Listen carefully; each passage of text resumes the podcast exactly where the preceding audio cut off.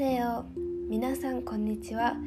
私現在お花の先生を目指している22歳の野口ひかりと申します。このラジオでは生け花を通して日常生活や考え方とかが少し豊かになった私の経験やお花の楽しさや趣味の韓国語などの話をしていきたいと思います。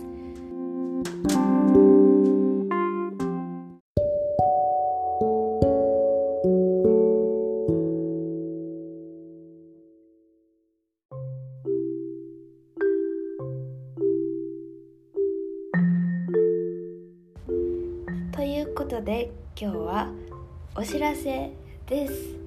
イエーイ。イエーイとか自分でね言っちゃって、えー、何のお知らせかと言いますと生け花動画を作りました。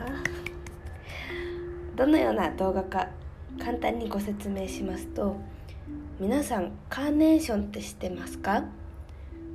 日本では母の日にねよく使われるんですけれどもそのカーネーションって実は母の日だけじゃなくていろんな季節にも使えるんだよっていうそういう動画です。ちょうど今ですね夏が終わってだんだん秋に近づいている頃この秋っていう季節をイメージした生け花動画を作りました。いろんな人に真似してほしいなと思ったので値段もですね牡蠣、えー、花瓶を入れてお花を入れて全部トータルで1000円以下です。800円くらいかな。うん。花瓶はセリアっていう100均で買って剣山って言ってお花を固定する道具ですね。その代わりになんと洗濯ネットを使いました。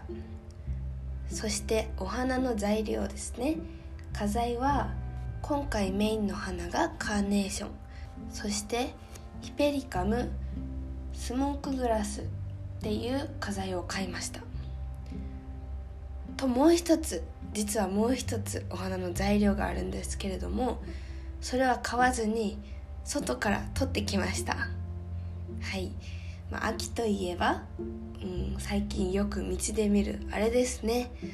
猫が喜ぶあれ。どうだろう？みんな想像つきますかね？答えは猫じゃらしです、えー、お花の時はエノコロソウって呼びますがそのエノコロソウとあとは100均で手に入る材料とカーネーションでみんなが真似できるような簡単に安く作れる生け花動画っていうのを制作しました。少し前に動画制作のお話をしたんですけれども今回が3回目ですね。前回の2つの動画と比べてこだわったとこっていうのがまずはサムネですね。はい、えー、依頼主の方から今回はちょっとサムネにこだわってほしいっていう風に言われて確かにサムネって YouTube でポンって動画が上がった時に一番の顔ってなる部分ですよね。サムネをサムネとあとタイトルか。うん。サムネとタイトルを見てわこの動画見ようってなる。大事な要素の一つと思います。なので今回はわちょっと真似してみたいな。こんな家にあったら良さそうやなって思えるようなサムネ制作少しデザインをこだわってみました。もう一つが動画のデザインです。今までもまあ私は好きな感じにしてたんですけれどもちょっと今回はおしゃれをねおしゃれに気を使って英語とか入れてみました。はい。なんかね私的にこう自分で生け花とかお花を飾った時に写真を撮ってストーリーとかねインスタ SNS に上げる時日本語だけじゃなくてっていうか全部英語とか韓国語とか別の国の言葉でお花の名前書いてたらなんかおしゃれじゃないですか？すごいね個人的な考えなんですけれどもちょっとね若者っていうかおしゃれに見せたい年頃の私からしたら外国語を入れるっていうのがいいなと思ったんで動画の中には日本語だけじゃなくて外国語も入れております、えー、さらにさらにですねなんとこの動画の韓国語バージョンも今制作している途中です。このラジオの中で韓国語を勉強されている方もしくは韓国の方聞いてくださってる方ですね。そういう方にも楽しんでほしいなって思って作っております。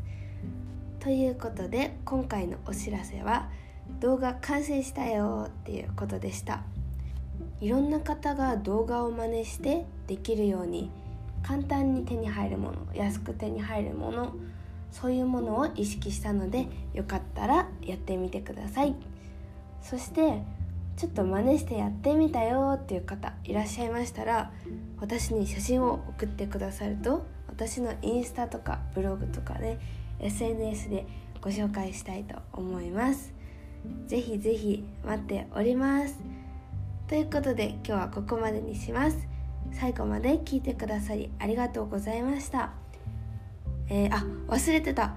その動画の URL はエピソードの概要欄に貼っておりますのでよかったら見てください。